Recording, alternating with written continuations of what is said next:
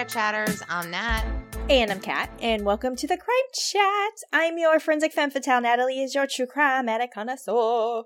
We're just two normal girls who obsess about dark crimes, evil minds, and occasionally the unknown. And here's your disclaimer, chatter. Today's Crime Chat contains adult content and descriptions of violent and disgusting and oh. gross and you're going to rethink Thanksgiving type of scenarios. So your listener discretion is advised. You have been warned. And before we get in today's crime chat, Kat, what have you done? Oh, well, it's Thanksgiving. Well, it's right before Thanksgiving. So happy Thanksgiving, Happy chatters. Thanksgiving. And we've done Thanksgiving uh, murders before. We're going to do Mm-hmm. another one. Yay. So, but other than kind of getting ready for the story, I have. Oh, you know what I watched? what? No. Absolutely nothing. what? The House I haven't had time to watch TV. Usher? I, I had nope. I haven't. I have not. I haven't watched one thing since the last time we recorded. I haven't watched one thing. But I've been like work's been kind of crazy. I've got school that I'm in, and then we had family in town. Hmm. So what I did do is we went to Charleston for a day Hmm. and we got to walk around the Charleston market. It's absolutely I love like the old town Charleston area. And I got your Christmas present. From Charleston? From Charleston. Ooh, I- and once you see it, you'll be like, okay. really? Okay. All right. Yeah. Yeah. So I did in Columbia. We went to every year they have a Christmas craft classic, and it's essentially like small businesses, crafty stuff like homemade jewelry, Ooh. some homemade like baby clothes, Mhm. and just a, a lot of like a lot of woodworking, a lot of metal work, Mhm. really cool stuff. So I, I picked up some stuff there. So I've actually I just started some Christmas shopping, which I'm I feel like I'm behind, but I I'm on the way. You're an early shopper. You do you take from Thanksgiving on to shop for Christmas? pretty much like my my mother-in-law when she was here she was like hey you're gonna get a couple boxes at the house that have my name on it but they're they're for christmas so don't open it. And i was like okay. And she's like i'm so behind this year. And i was like mary it's october. She's like i was done in july last year. And i'm like Are you kidding me? i'm not that that's an early like that's early to me like people who plan like they do it a year round and Right. know that they're like i'm gonna give this for christmas i'm too excited about gifts Yeah. like i can't wait that long like as soon as i got this for you i was like You're a new grandma though, so like this is going to be a fun year for you to go shopping. yes and we have gotten we've gotten scarlet our little s- squiggle Mhm. we've gotten her some some gifts already too but when i what I was saying though is like when I got yours, I was wa- I wanted to send it to you right away. Like I was like, she's gonna love it. So I had to. I'll give it a month and then I'll send it to you. You can send it to me and just, you know, torture me and say you can't open it till Christmas and I just got to I'll shake it and like be like what the fuck is it? But I think there's one other thing I was gonna get you, but this one is I saw it and I was like, yeah. this is it. Oh, I'm this excited. is it. Okay. So excited. And it also has something to do with our podcast. So Ooh, okay. Love that. So it's got something to do with murder. yes. Okay. and we talked about being on location too so there's Ooh. it's all kind of tied into that so dun dun dun Oh my god, now okay. All right. I'm not to i don't i'm not good i'm not good with it just shut up Kat so that's my that's my shenanigans Mm, no uh, time for entertainment i barely have time for sleep mm. So, I I watched a movie Mhm. that was really really good. It was called River Wild. Have you ever heard of it? River? No, no, no. Wait, no, I'm incorrect. River Winds. River, Wind. From nine- 2017 it came out. hmm who's in And it's the guy that plays Hawkeye. jeremy renner Yes. Yeah. Oh my god. He is such a hottie. he he is Wait, so now I got it wrong again. It's Wind River. Wind River 2017. I had to Google it because okay so it is about so they're in Wyoming and Wyoming is pretty harsh in the winter. And he's a hunter, like he's a tracker. So that people hire him to kind of get get rid of wildlife, like hunting their, I guess, livestock and stuff like that. Yeah, yeah. So like if the wolves are killing the whatever and Mhm. like yeah, yeah. I got it. controlling the wildlife. Yes. So he's Yeah. he's got a really cool character because he's like, you know, he's the badass. He's like that really traumatized character. You kind of don't know his backstory till later on, but Yeah. so it takes place in Wyoming and it's about there were two unsolved murders that they couldn't figure out. And I'm not going to tell you like what happens, but hmm it's really cool because the girl that you like, what's her name? Elizabeth Olsen. Yeah. Elizabeth Olsen is in it. She's the lead, and Yeah. she they they make a great like they together. I've never seen them in a movie together, but this movie was exceptionally good. Like uh, we Well, they were we were crying. they were in Avengers together. Were they? Oh, that's right. Who was she? She Mhm. was She's the Red Witch, the Scarlet Witch. Scarlet Witch. Okay. All right. I, did, Yeah. I totally missed that. I didn't even realize they were in there together. All right. Because he's like, he's Hawkeye, but the one thing that's disappointing in Hawkeye is that he doesn't have any special powers. He just has like a bow. But he's very good at it. He's very- he can climb very fast. I guess so. He's a hottie. He's a hottie. So I'm sitting here, and all I can see is my fat lip on the camera. I don't see it. I can see. So chatters. I have a fat lip, but I did it to myself, and it's a gym injury. And when you try to lift heavy things and you don't do it right, they can cause injury. And I that's all I can do. It hurt. It's like throbbing. So you're lucky you didn't break teeth or.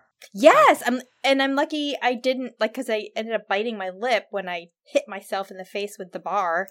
Uh-huh. but I ended up like so it's functional fitness and I was doing for those who are familiar functional fitness aka CrossFit. I was doing a hang clean and I went to do a push press and I hit the bar on my chin and that made me bite my lip and there was very little blood thank goodness and I have all my teeth.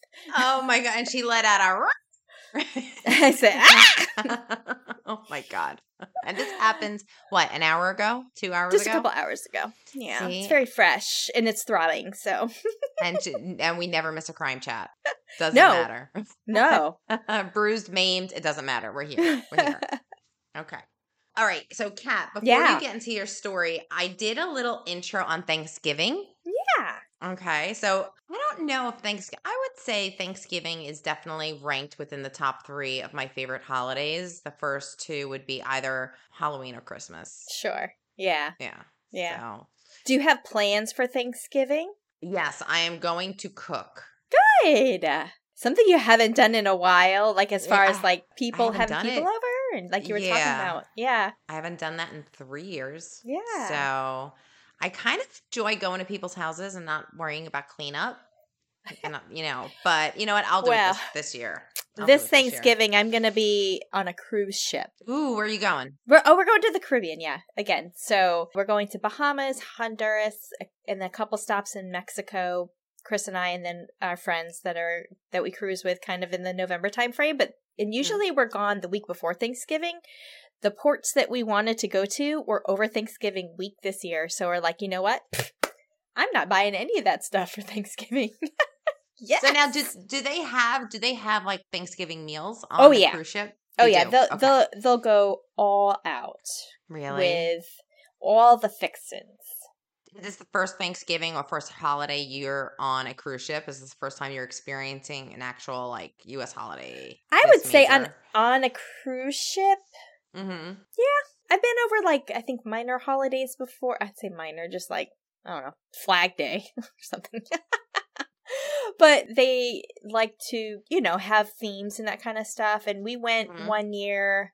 I don't want. I remember it was like around New Year's or something like that, and and maybe it was like January, February, and they still had some New Year's stuff kind of Right. decorated on the ship. So like they'll do they'll go all out decorations and they'll have i'm sure huge pieces of chocolate like they'll probably have a huge turkey that's carved out of chocolate and all kinds of Um. stuff so gonna have all the feast and none of the fuss All right, that sounds really, really good. I'm jelly. I'm very jelly right now. Uh, you know something? I was watching a. I have. I subscribed to a new channel, and I was watching it, and I'm like, God, this reminds me of Kat. so it, not the person, not the person doing the channel, Uh-huh. but just like th- the story. So he, I think the channel is called like the Fat Plumber or the Old Fat Plumber or something weird. Like it's just something really odd. And but the the guy that hosts it is a retired, I want to say Marine. uh-huh and he's just very like good at US history and he, he and what he does is he kind of like goes into you know certain struggles that we've had in the past and he kind of like goes into detail and and how like I, the last story he did was what was the what was it called? It was called the um mission Praying Mantis it was I'm going to look up right now because I want you to see it I looked up the fat plumber and it says I'm an experienced plumber and heating engineer for 40 years. He's in the UK. I don't think that's the guy. It's not the guy. It's not the guy. Wait. Or is it maybe not fat or the old plumber? Old plumber. See, I thought I subscribed to his channel. I'm sorry. I will subscribe. But so he went he goes into just stories, military stories and stuff like that and his take on it is so freaking funny Oh, because gosh. he's coming from a very blue collar attitude and mm-hmm. like whatever he's saying is very relatable, but he kind of like he has a little bit of a shtick to him and he was it was so enjoyable to watch him and like i learned something. I'm like oh i never heard of that little issue we had in the persian gulf during that time. Like i didn't know about it Yeah. but the way he described it i'm like this reminds me of Kat because ver- all the details are there. It's it's like prego. It's in there. All the details are in there. Oh, well, I mean, and I forget a lot of things sometimes until we, you know, get to talking about something and then I'll remember, you know, it'll be tucked back away behind the cobwebs and then start to creep its little way out when it comes up in conversation. There'll be things that I remember and stuff. We were doing that on the way to Charleston the other day. Chris and I were talking about something and and it came up some it came up in conversation like one of the my old back in my day war stories and I was telling him a story about when I was in Afghanistan for the first time and right yeah, it's weird and like wow, I got I feel like really fucking old. no stop it I do. crazy he's called the fat electrician Oh, plumber electrician. Yeah, I the fat electrician he served and he, I guess he's really into just American history and some of the conflicts that we, we've had, but he definitely Uh-huh. puts a spin on it where somebody like a layperson like myself could understand and be like, "Oh, okay, I get it. I, I see what's Yeah. going on here." I gotcha. Okay, so Cool. to our story. So, Kat, Yes. Thanksgiving is coming up. Mm-hmm. And as we know, it's a national holiday and celebrated primarily by the United States and Canada. In the United States, it is observed on the fourth Thursday of November. Yep. While in Canada, it is celebrated on the second Monday in October. I didn't know that. I didn't know that either. Mm-mm. Oh, okay. But the same celebrate the same meaning behind it. I guess so. Oh, Give thanks. But I mean, th- uh, it seems like Thanksgiving is primarily a U.S. holiday. Yeah. So I guess they're just, you know, celebrating us. I don't know. I'm not sure. Huh. So Thanksgiving is traditionally a time for expressing gratitude and appreciation, often marked by family gathering, feasting on a variety of foods, and reflecting on the blessings of the year. The holiday has historical roots in early colonial period with the story of the pilgrims, the Mhm. feast in 1621. A typical Thanksgiving feast in the United States includes a roasted turkey. Turkey. Turkey. Turkey. Turkey. Cranberries. Yes. Oh and murder. Do you like your cranberries whole? Do you do you eat cranberries from the can or do you have to make them? I like them either way. Either way. Do you like mm-hmm. the whole cranberries or do you like the jelly do. cranberries? I like the whole cranberries. Yeah. You ever like the jelly ones? Yeah. Okay. I, Me too. I, I, I'll take cranberry sauce however it comes. Yeah, it's full of sugar anyway. I mean, she's Yeah. just having it with a side of sugar. Yeah. Chris, on Chris, on the other hand, he will only have the canned. But I, I also like fresh, like cranberry sauce. yeah. I there's a recipe I made one year. It was really good. It was cranberry sauce, you know, with the sugar, and then you kind of simmer it and boil it down, and then you put Yeah. orange juice in it. When oranges and Mm. cranberries go really well together. So Yeah, they do. They do. S- ah, mashed potatoes, gravy, Yep. green bean casserole, sweet Yep. potatoes or yams, and a variety of other side dishes, and of course, desserts such as pumpkin pie. Mm. One thing that was not mentioned here, which is one of my favorite, is pecan pie. Love pecan pie. Pecans Pecan. or pecan. On. Pecan. We say pecans. Northeast is pecan. Pecan. so That's um, what it sounds like. It's it's or you can be like it's, it's a pecan. it's a pecan. Yeah, Pecan. pecans. Pecans. so each year, as a part of the uh, Thanksgiving festivities, the President of the United States is presented with a live turkey, Mhm. usually from the National Turkey Federation. Yep. And the president grants the turkey a pardon, sparing it from the fate of becoming a Thanksgiving dinner. That's right. This is a lighthearted tradition and is typically carried out in the, with a sense of humor, as it serves like more of a symbolic gesture. Mhm. Following the pardon, the turkey is often sent to live out the rest of its days on a farm where it becomes a living symbol of the Thanksgiving holidays. It serves as a reminder of the Thanksgiving holiday spirit and the gratitude and the mercy that we should have. Be thankful. Be thankful. Yes. So, here are some interesting facts about Thanksgiving. I'm sure you know. Thanksgiving traces its origins from 1621, the harvest feast shared by the Pilgrims of Plymouth and the North American Indians who formerly occupied parts which is now known as Rhode Island. hmm However, it wasn't until 1863 that President Abraham Lincoln proclaimed a national Thanksgiving Day to be celebrated on the last Thursday in November. I think it would change too. Like at first it was like the third and then it moved to the fourth or something like that. I I don't remember. I was probably eight when I learned that. Uh, number two, the Macy Thanksgiving Day Parade Oh, in New York City. favorite. So that is an annual tra- tradition starting in 1924, and my apartment was right on the street Mhm. of the Thanksgiving parade. So, but it was at the beginning. So Macy's was like maybe six blocks up. yeah. So my right in front of my place was the staging area Mhm. by the West Shore Highway, Mhm. where the floats would come up. Yeah. rise up right in How front of my cool. I know. I was on the ninth floor and I could see like the floats coming up. I'm like, oh, it's getting started. It's getting started. How cool. Well, I, as you said, 1924, which means Mhm. next year is the 100th anniversary or birthday of Macy's, oh, I didn't. That's right. of the Thanksgiving Day Parade. So, huh, cool. I'm not going to be anywhere near New York. No. No, thank you. I want to go just to experience it at least once. You know what I Mm. mean? But other Yeah. than that, yeah, I, I don't know. Too too too peoply. Yeah, two people. And ironically, the funny part is, is like I've been New Year's Eve. I've been there a couple of times. Yeah. And everybody that watches it on TV is like, "Oh my god, the city it's so busy and da da da da, and it's so many people." And I'm like, "You do realize that where the where the TV is pointing, like there is a staged area. They pack it in with Mm. people, hmm but behind the camera, There's There- em- it's empty. Yeah, yeah. that makes Like, sense. they it's all for stage it. show. It's all for show, and then they kind of like push people into the center of Times Square, so they take that like big shot. Mm-hmm. But other than that, and then the, the crowd disperses. It's it really is not as crazy as people think, but whatever. Yeah. I don't know. So the parade is marked with extravagant floats, giant balloons, marching bands, and performances marking the beginning of the holiday season in the United States. And Santa. Santa. He's the last one that comes through. That's the that's when you know it's Christmas is when Santa finishes crashes the party with the. Macy's Thanksgiving Day Parade. crashes the party. he crashes the party. Oh, Santa. Oh, Santa.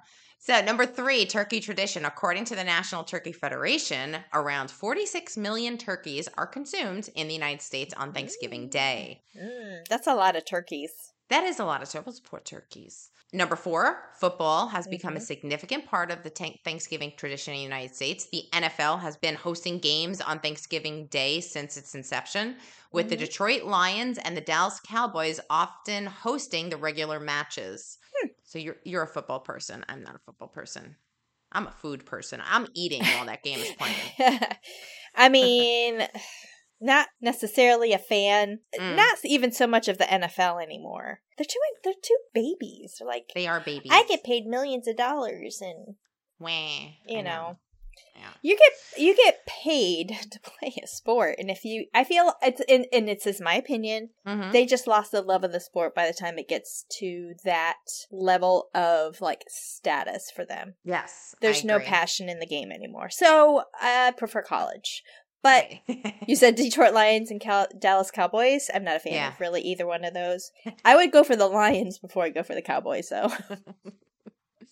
Oh my God. Have you ever seen the 2020? Was it the Golden Globes? Where, because I normally don't watch those shows. Like, I, I couldn't don't care either. less. Mm-mm. But Ricky Gervais Mhm. hosted it, Mhm. and he, instead of hosting it, he roasted everybody, and Oh, he was fucking brilliant. When I tell you, I, I he love was Ger- Ricky brilliant. Gervais. I think he's hilarious. he is hilarious. Like he basically at the end, he told everybody, "Listen, you." He goes, "You're in no position to lecture anybody in the world." About what to do next. Just get your little award and get the fuck off the stage.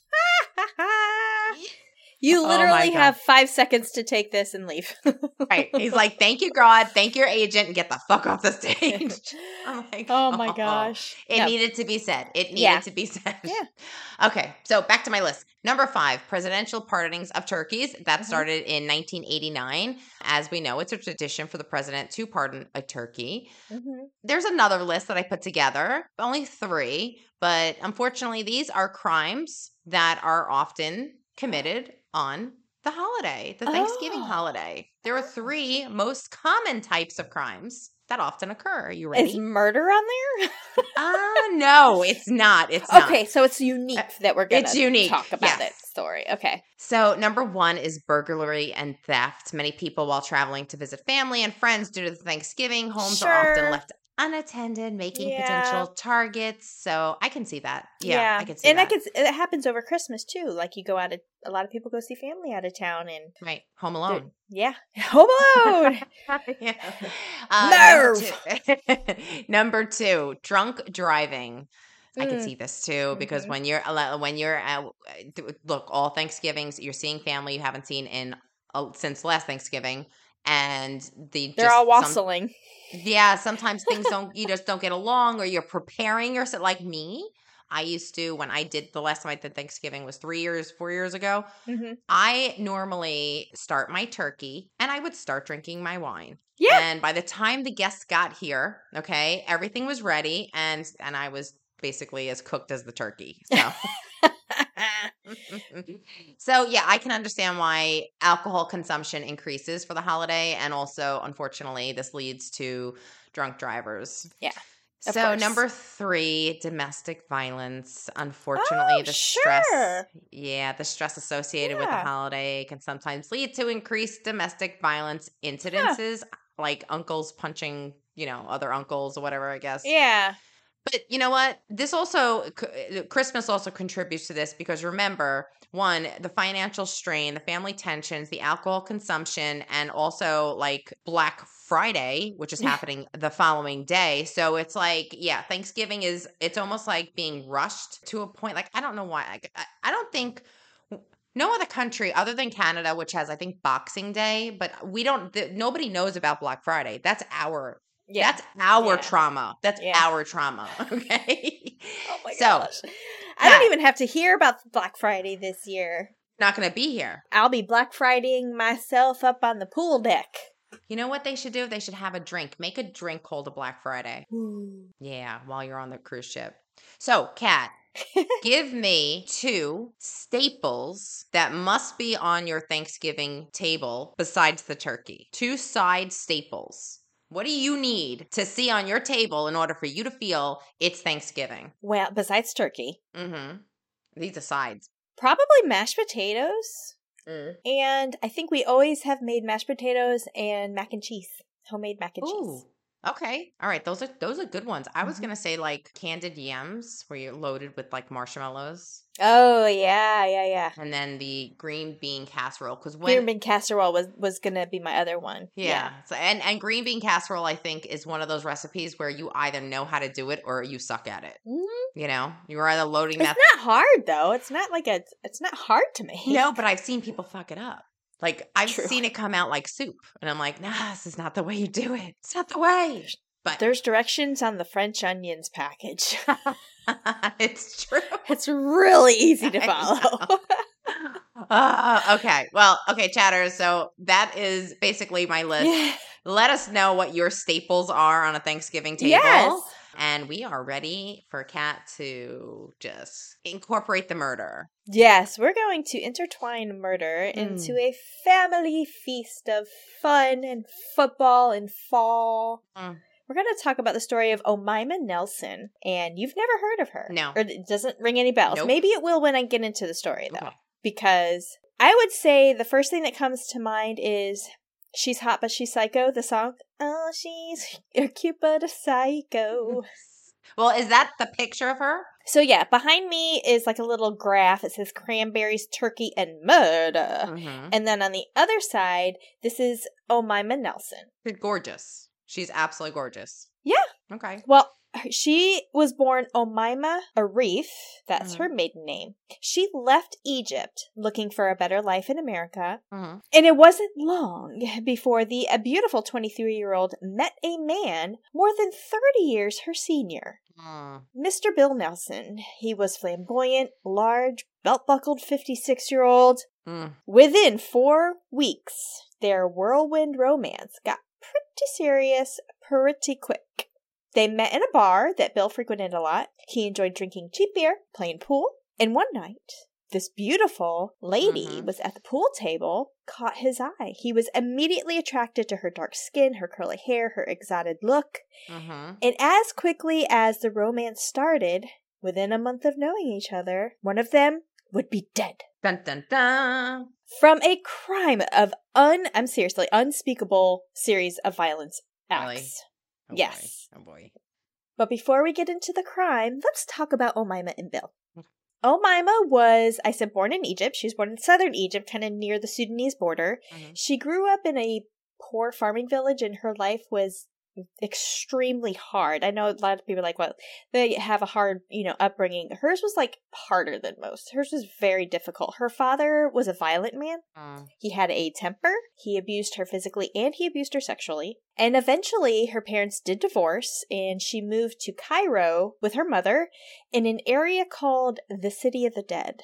And it's called the City of the Dead because it's a kind of like a slum area where there's a half a million people squeezed into this very small area among the vast amount of cemeteries. And it was made up of thousands of graves, tombs, mausoleums, and a lot of the residents they didn't have housing, so they actually lived in the tombs with the dead. Oh my god. Okay. Yeah. So this uh, wasn't easy for Omaima. And she was looking to get a better life. Uh-huh. She didn't want to be involved with any of this anymore. So when she was 17, she did meet an American oil worker who was working in Egypt. They got so involved to a point where her family actually insisted that they get married. Egyptian men weren't necessarily interested in her either, and she was afraid that like they would never be attracted to her because she wasn't a virgin because she was sexually assaulted. Oh my god. That's terrible. But with this American oil worker, she knew that this was basically like it's my way out. Mhm. this is my ticket out of the city of the dead. So they they married, and when the American's contract was up in Cairo, like when he was finished with his work there, he moved back to the states, and they moved to Texas, which was his home state. This Hmm. is where he was from. Unfortunately, it wasn't long after that that their relationship did fall apart, and they divorced. Right. So now Omaima, she's 18, alone, Mm. a strange person in a strange land with not the ability to speak very much English with a strange language. She was really overwhelmed. There, was a lot going on here. Her beauty, however, kind of helped her get by. Mm. She had a very exotic look, as I mentioned, petite size, dark skin, and this actually got her kind of her ticket into modeling. She did this quite often. She was a lingerie model, and when that was slow or when she didn't have many like gigs, she found work as a nanny or as a house cleaner. But she still was looking for love. She wanted a man to take care of her. And a lot of times over in the Middle East too, like the man does the work, the wife stays home, so her working Right. for it, you know, is a little Yeah. She's like, I want somebody to take care of me. So rather than work, she would meet men in bars with the hopes that she would find herself a little sugar daddy. Mm-hmm. She went from one relationship to the next relationship. When they didn't work out, she would just like leave them. And eventually, kind of, she, like I said, she was in Texas, but she did end up moving around and finding herself in Costa Mesa, California. And this is in Orange County. Mm. What she really wanted was to be needed and to be loved de- deep down. She never really had that, like growing up, and she's really still a kid. I mean, kind of at this point, 18, 19 years old. Yeah. Oh, poor baby. If a relationship didn't work out for her, she actually she would steal from them in the bed while they slept. She would take their money. Sometimes she would take their cars. Mm. But she was actually specifically attracted to older men because she thought they would be nicer. Mm. Did she have daddy issues? Well, yeah, she did. Daddy abused her physically, Yeah. physically, sexually. Like, yeah, oh yeah, she had daddy issues. Yeah. Now, Mr. Bill Nelson, he was described as quite the character and larger than life, and this is based on not only his size but his vibrant personality. Mm. He had such a presence that he would catch people's eyes as they walked into the room. He was originally from Texas as well. He had a red Corvette, wore red cowboy boots, and a huge shiny belt buckle. Oh, this man is large and in charge. Yes. Basically. He was outgoing, he stood out in a crowd, he projected an image also of being a rich Texan, Uh-huh. and at one point saying that he he owned an entire cattle ranch and sold it. He had 5 children and 17 grandchildren, but the 56-year-old was still pretty lonely. Oh. So it would make sense in the bar that night for Bill and Omaima to immediately be attracted to one another. She was looking for somebody older, more mature, somebody to take care of her, and Bill was lonely. He was looking for somebody to love. They hit it off. They were just like teenage lovers, couldn't keep their hands off of each other. Bill was so serious at this point that he actually asked Omaima to drive across the country with him to Texas and to Arkansas to meet his family and his friends. And like he was like, "Let's do this." Oh, she pr- she probably made him feel like a kid again. She made him feel. Oh, I'm sure. Yeah. Yeah, I'm sure he was just yeah. So as they were driving, I'm trying to I'm picturing them as they were driving east Mhm. on Interstate 10. Mhm. Guess where they stopped? In Phoenix, Arizona, to get married. They found the justice of the peace. They went and they got married on Mm. their way to see Bill's family. And Bill was so excited. He wanted to show off his uh, quote unquote arm candy to his family. Oh my god, I'm sure he has daughters that are her age, if not Well, he- older. Just about to get to it. Okay, okay. Awkward. so if you didn't like if you didn't understand kind of that background and what their initial spark was to each other Mhm. and what drew them to each other, you probably wouldn't think that th- it made sense. Like this was a very odd couple. Like he could be your daddy, yeah? mm-hmm. Well, this is how Bill's children felt. It didn't make sense to them. And in Yeah. fact, some of Bill's children were actually older than Omaima, their new stepmother. now, Huh. while while they were a little suspicious of Omaima at first, they did want to give her a chance. So when they were visiting one of his daughters, they went horseback riding. It was I don't know if it's there's some pictures and stuff out there of her on the actual horse, but Omaima ended up getting bucked off the horse. And Bill's daughter, you know, was they were taking care of her, make sure she was okay, and is like, you need to go to the hospital. You need to get seen, make sure nothing's broken. Surprisingly, Omaima asked for aspirin and vodka, and she said she would be fine. And then Bill's daughter remarked, Wow, that gal is one tough cookie. Yeah, I would say so. Yeah. Put a nugget in that. Okay. How, how tough this cookie is. oh boy. Okay, after a couple of weeks of driving around, visiting family, visiting friends, Bill and Omaima ended up back in California and they settled in at Bill's apartment and they were getting ready for Thanksgiving. This Thanksgiving day, Bill had told his daughter he had so much to be thankful for. They had a turkey dinner with all the fixins. Everything was great, everything was set up, they'd had leftover for days. However, within three days of this last conversation, a seemingly picture perfect alliance and union would all change. Mm. On December 1st, 1991, at around 9 a.m., Jose Escoval was awakened with a pounding on the door. He didn't answer the door but looked out the window to, s- and saw a red Corvette. He didn't recognize it, and so he went back to sleep. He was like, Whoever it is, I don't know who it is, I'm going back to bed. It the the frantic knocking did kind of go away after a few minutes, and then about four hours later, the same person shows back up at Jose's house. His front door was open, and a woman walked in. He immediately recognized it was Omaima. So they had actually dated about a year prior to this. She went to somebody that she knew. Uh, She felt she could trust, right? She was visibly upset. She had injuries to her face, her breasts, her arms, her feet, actually, too.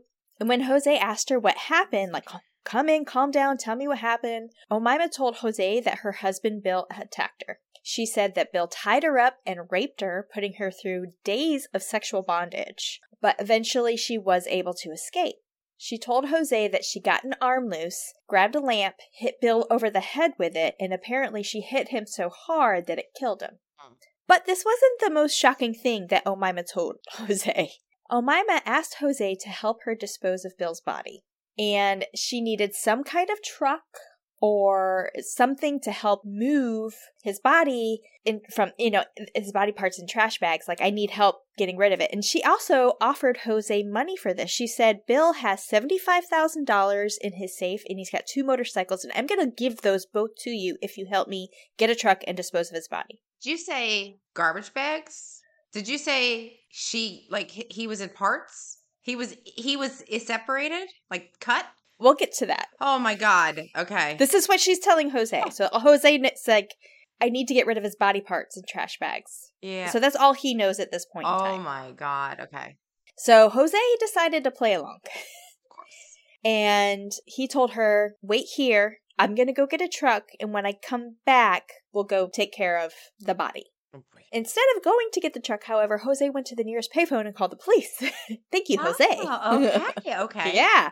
Police showed up at Jose's apartment to find Omaima waiting there for Jose to return. And it was obvious to police that she had been crying. She was very distraught. They did see her physical injuries and they kind of appeared to confirm her account of the sexual assault. Uh-huh. But when the police asked her, tell us what happened, essentially confirming what Jose told them, Omaima denied everything. She even swore that her husband Bill was very much alive. He was just in Florida on a business trip. Of course, Florida. And they haven't lived together long. She doesn't know how to get a hold of him. She's a, she's cooperative, but some of her answers just kind of didn't line up with what police were like. This girl's kind of suspicious. Yeah, like, we don't know. Yeah. So the police then take a closer look at the red Corvette that Omaima drove to Jose's apartment. When they looked in the passenger seat, they saw a bag, a black trash bag, and when they took a closer look to see what was inside the bag, they were shocked and probably would have lost their Thanksgiving dinner. It was filled with blood smeared newspapers and what appeared to be human organs. Oh boy. oh boy.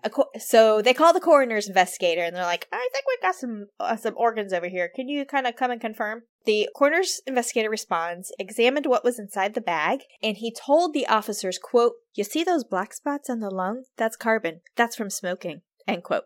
And Bill was a smoker. Oh. Clearly, oh, Omaima was not telling officers the truth. Basically, when they confronted her in Jose's apartment to what they found in the car, right? Omaima was taken to the Costa Mesa Police Department for questioning. Now, when she was taken there, other officers were dispatched to the apartment that o- Omaima and Bill where they lived. When they arrived at the apartment, they knocked. Of course, nobody answered, so they did force entry into the apartment via the window. The apartment was like apparently like a cluttered mess, was like disgusting. Boxes everywhere, computer parts, like miscellaneous junk everywhere.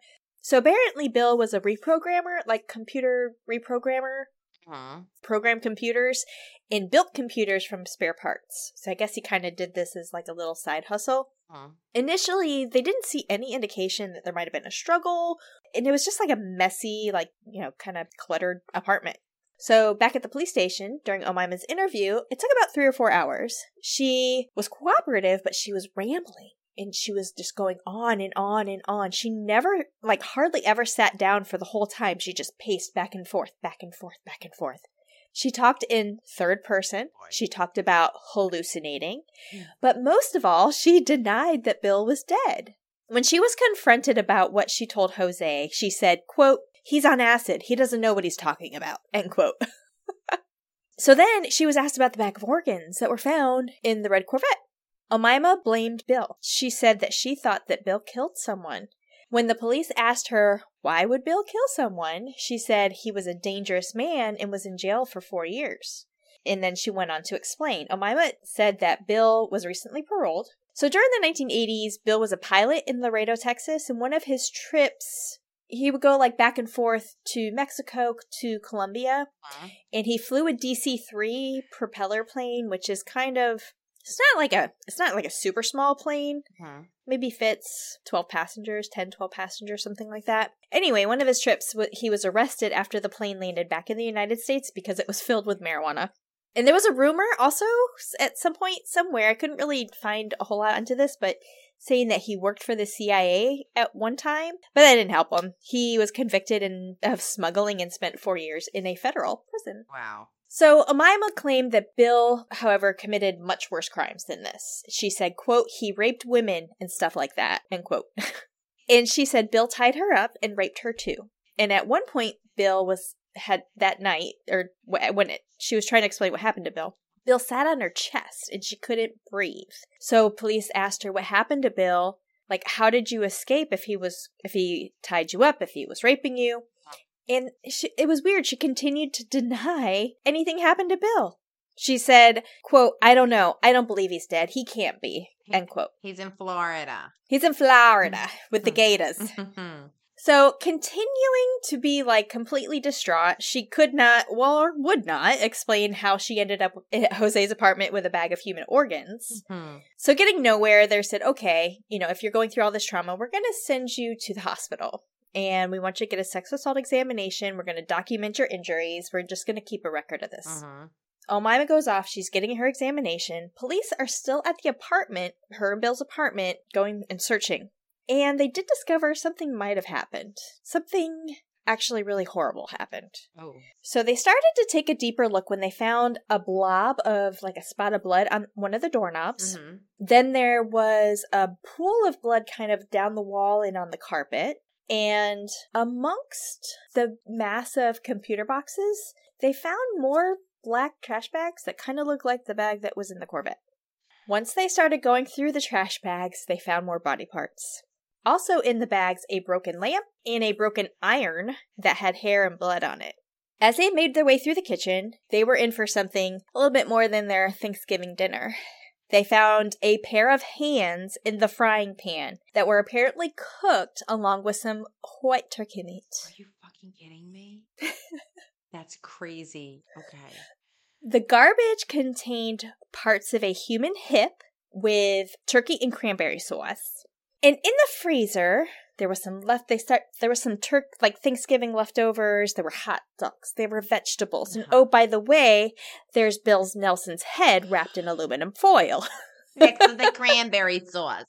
next to the cranberry right. sauce, or what they thought was Bill's head anyway, because apparently Bill's head was burned no. beyond recognition because Omaima deep fried it. Are you fucking kidding me? Are you fucking kidding me? That okay. That's yeah. insane. This was in 91? 1991. Yep. That wasn't common to deep fry a turkey, let alone a head. Well, we kind of get to the timing okay. a little bit too, okay. and kind of what some of their concerns were. Okay. So as they made, so as police made their way, they're through the kitchen. They're like, okay. Mm. They make their way to the bedroom. They found some evidence that kind of validated Omaima's claim being tied up and raped. The two bedposts were broken. There was a rope laying on the bedroom floor. But when investigators examined what was left of Bill's ankles, which they found in one of those trash bags, they found a ligature marks that revealed that he probably was the one that was tied up and not Omaima. My God. Also, a look at the mattress revealed that it was so freaking saturated that it was soaked down through the box spring, like through the mattress and it's like through the box spring. Oh my god, she like butchered him on that mattress basically. Oh, yeah. That's crazy. That's. Mm. So, meanwhile, police are discovering this. Omaima's still at the hospital. The nurse who examined Omaima said there were no indications of rape. There was no trauma, vaginal trauma, there was no anal trauma. A doctor, a physician, also indicated that her physical injuries were not indicative of somebody in a struggle, and that they were a little bit more consistent with somebody who was dismembering a human body. Because, I mean, there's blood everywhere, the knives mm-hmm. slip. You're going to injure yourself in doing this. Right. With these results and the results of the search of her home, they brought Omaima back to the police station and she was confronted with everything. And she said, quote, I have a confession. Ooh. Okay. Not only did she admit that Bill was dead, she also admitted that she killed him. She said she didn't remember how she killed him, but that she got up and found him in a trash bag. And when she was asked why she killed Bill, and I'm going to say kill Bill a lot, and it's going to remind me of the movie. So, so when she was asked why, Omaima said, quote, something inside of me told me that I had to do it like demons, mm. end quote. Then, okay, she begins talking about drugs and drug use and how she was abused and her childhood. And she said mysterious people contacted her. She had visions. She said there there were two women with blood all over them and they walked in and said, quote, he must die, he must die, end quote. Police didn't know what to believe and if she was truly like mentally ill, if she like if something was seriously wrong with her or if she was just kind of grasping at anything she could to minimize her involvement. But at the end of the interview she did ask for a, a psychiatrist. She was booked. She was charged with murder. The bail was high and she didn't really have anybody to pay it out, right? So she was kept in custody in pretrial confinement in a women's facility there in California. While Omaima was in jail, the medical examiner confirmed that the remains were that of Bill Nelson's. Piecing together how he died, the medical examiner said he had more than 25 blows to the head, and it was a very violent death. She likely used the lamp and then the iron that had that was found in the apartment that had blood and hair on it but after Bill died, he was then dismembered with such precision, like methodically, skillfully, that the medical examiner wondered if Omaima had ever cut up a body before. Because the cuts had had seemed like they were done by somebody with some kind of experience. That's scary. Like she maybe in the city of the dead.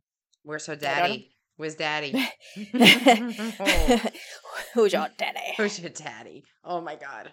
But even more disturbing, okay, when the medical examiner weighed all the body parts and the organs and compared it to Bill's known physique, there were about 80 to 100 pounds of him missing. Where was he? Since they knew that the head was deep fried and the hands were in the fryer, it was not hard to imagine what happened to the rest of him. After all, it was only a couple years from Jeffrey Dahmer, cannibalism, oh, those fuck. incidents that have happened right beforehand. Like this, Jeffrey Dahmer was still in the back of their minds, like from the 80s, and this was uh-huh. only 91. So they're like, is this another Jeffrey? Like, do we have a fucking cannibal here? Mm-hmm. Like, ah! Yeah. Police interviewed Bill and Omaima's neighbor, and he said the whole weekend the in, the garbage disposal ran constantly to the point that it actually broke late, either like late Saturday night or early Sunday morning. And if you recall, Sunday, December 1st is when Omaima went knocking on Jose's door after the garbage disposal broke.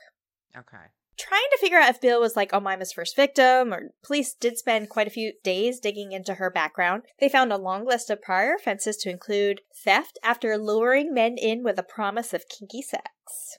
In 1989, then 20 year old Omaima was caught shoplifting and she turned violent. She bit the female security guard in the breast. When she was confronted about shoplifting, she bit the female security guard in the breast, almost like completely severing it off.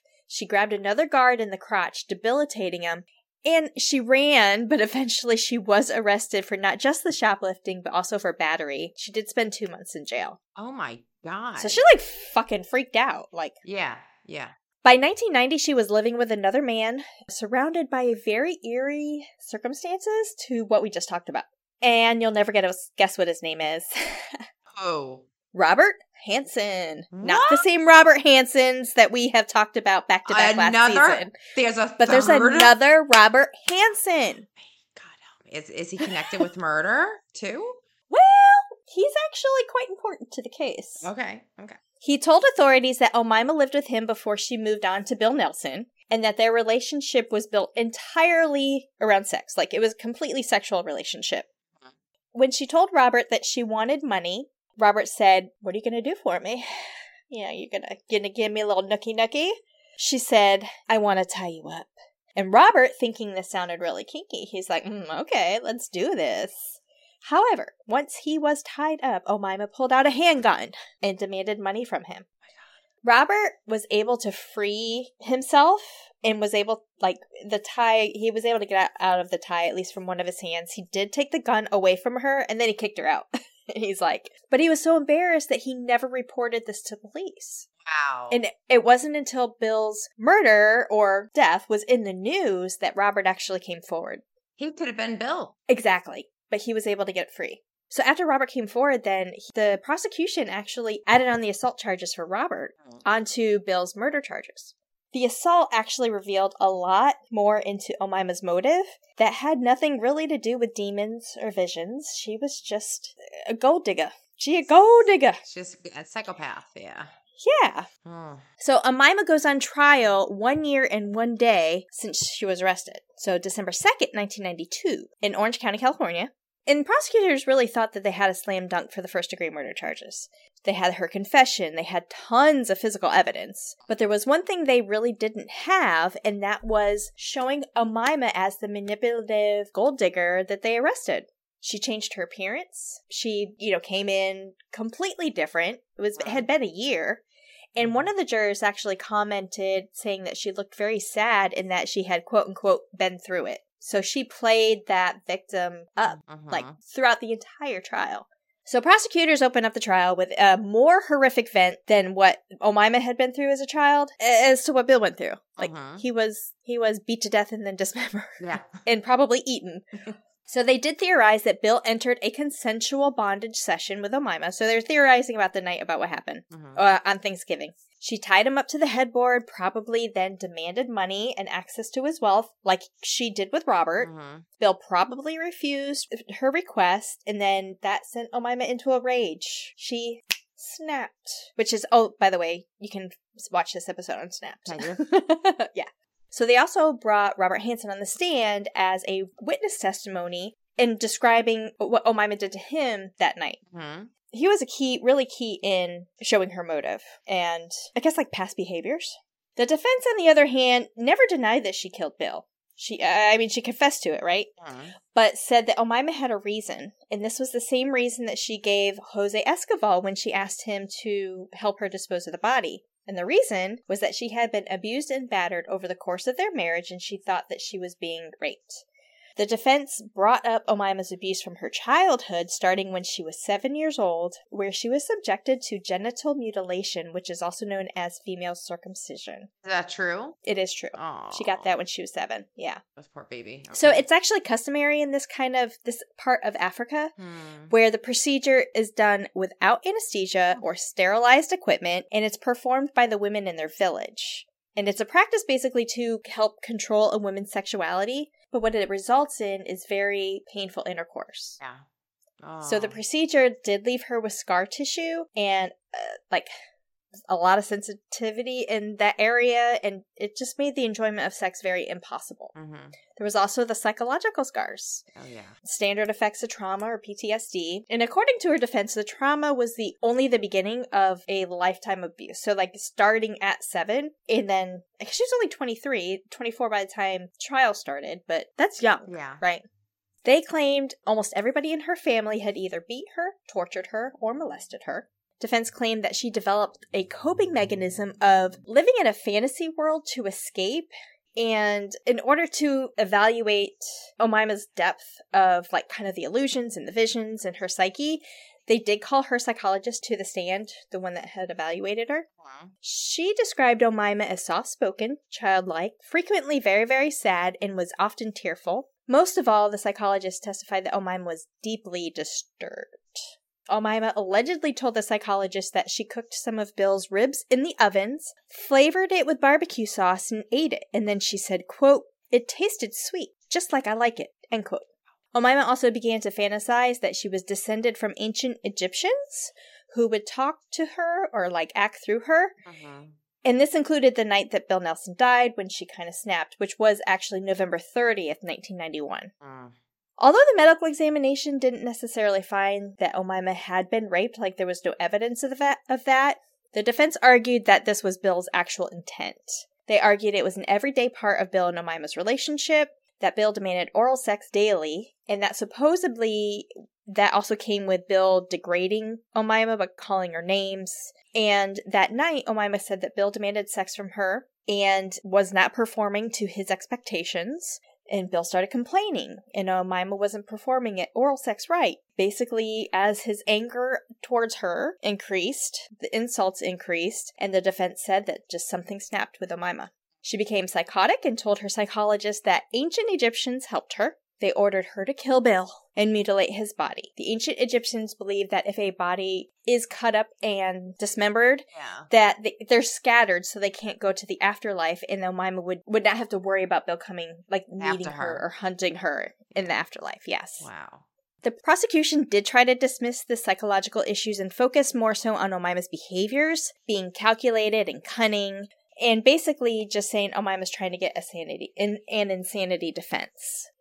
Omaima actually took the stand in her own defense too. She told the the whole story about what happened when she was a child, all the way through the different relationships, and then all the way through that night. She said what began as a hopeful relationship turned to what she felt like was a nightmare. She testified that on their drive to visit Bill's family that he threatened to kill her. He said if she didn't do what he wanted, he would bury her in the desert.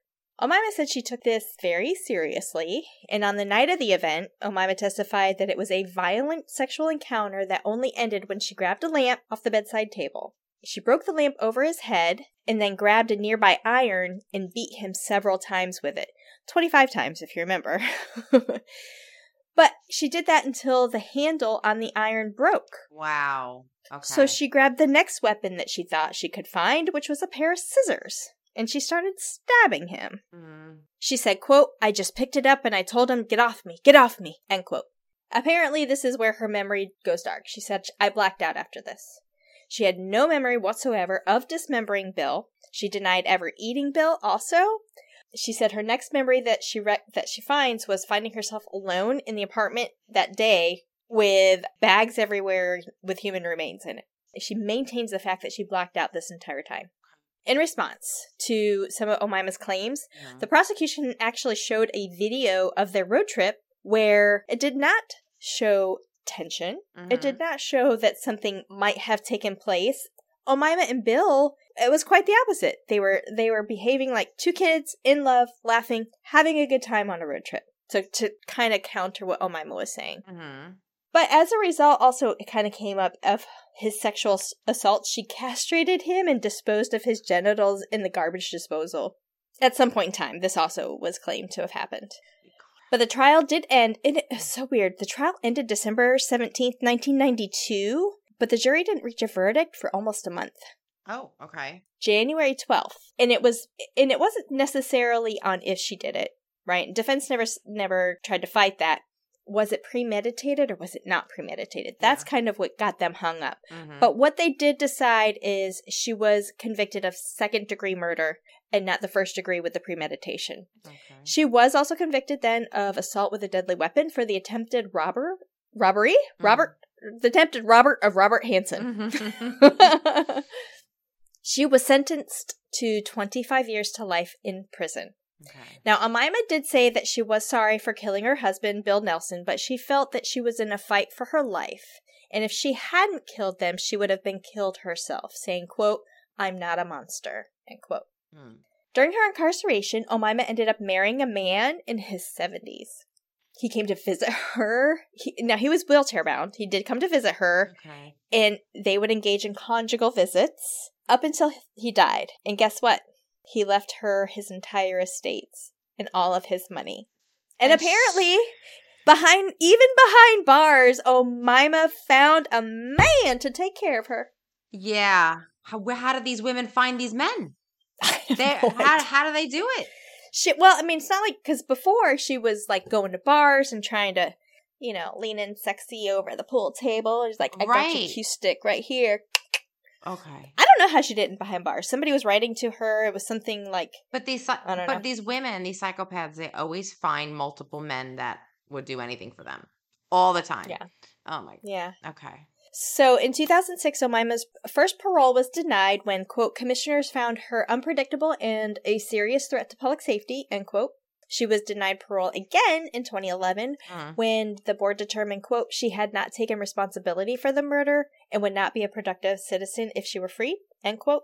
The last thing I saw was Omaima's next uh, parole is in 2026, and she will be 58 years old. Wow. Wow. And that is the beautiful family Thanksgiving murder. Oh my God. That. so she, okay. I feel bad for her, though. Like her backstory is terrible. Mm-hmm. It's traumatic. It's horrible, but it doesn't condone what she did. But I do feel bad. Exactly. I do feel bad for her. I do think she probably did black out. I don't, I don't know. know. I mean, and she she still contends that like I don't know. I do. I she probably did go into some kind of rage, like but the fact that she also she she has an mo right? She's got a way where she tries to get these men and, and literally she lures them in yeah. with the promise of sex. She ends up going a little bit further and a little bit being a little bit more believable kind of with every relationship going a little bit longer a little bit longer. Right. Because i don't she never married robert Hansen, but she was with him for some time. Yeah. And then at what what makes it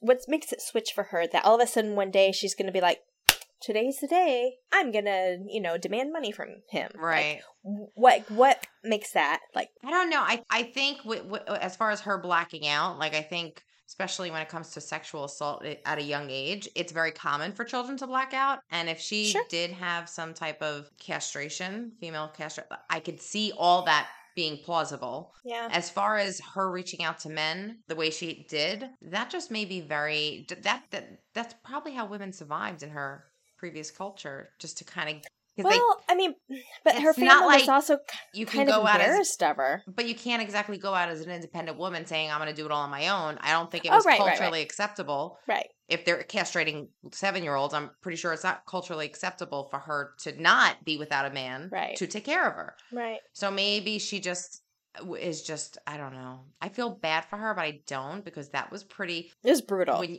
you, well, yeah, the the deep frying the head kind of yeah. Sorry, they were like opening up this aluminum foil and they're like, I think it's a head.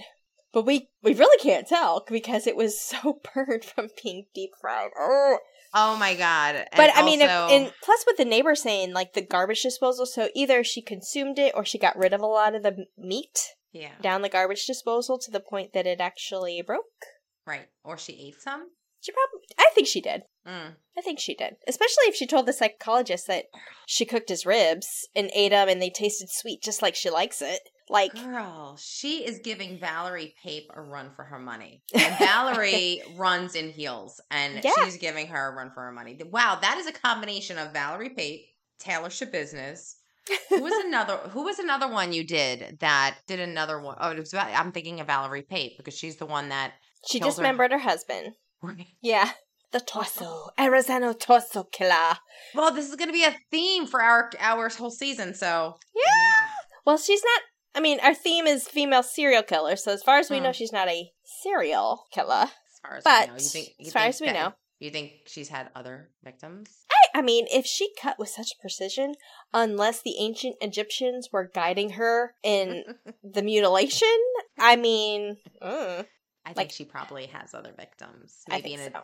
in her previous country. In maybe. in Egypt. Yeah. Oh, Yeah. That's terrible. That's terrible. Yeah. Wow, Kat. Happy Thanksgiving. Uh, Afwan. It's Arabic for you're welcome. well, because we don't want to leave you hanging, chatters, for more information on this case, please check out After That Crime Chat, only available on Patreon. And don't forget to follow us, Crime Chat with Nat and Kat, on Facebook, Instagram, YouTube, Twitter, TikTok. See what we got coming up. Remember Crime Chat with Nat and Kat, when you become a chatter to our Patreon, you have access to bonus episodes, behind the scenes, bloopers, and free merch. And check out some merch in the works. Yeah, so keep a watch. We're going to have some teasers coming up for our next episode, and that's Natalie's story. Mm-hmm. Yay! you don't want to miss it. All right, we'll see you next time, chatters. Bye! Happy Thanksgiving! Happy Thanksgiving.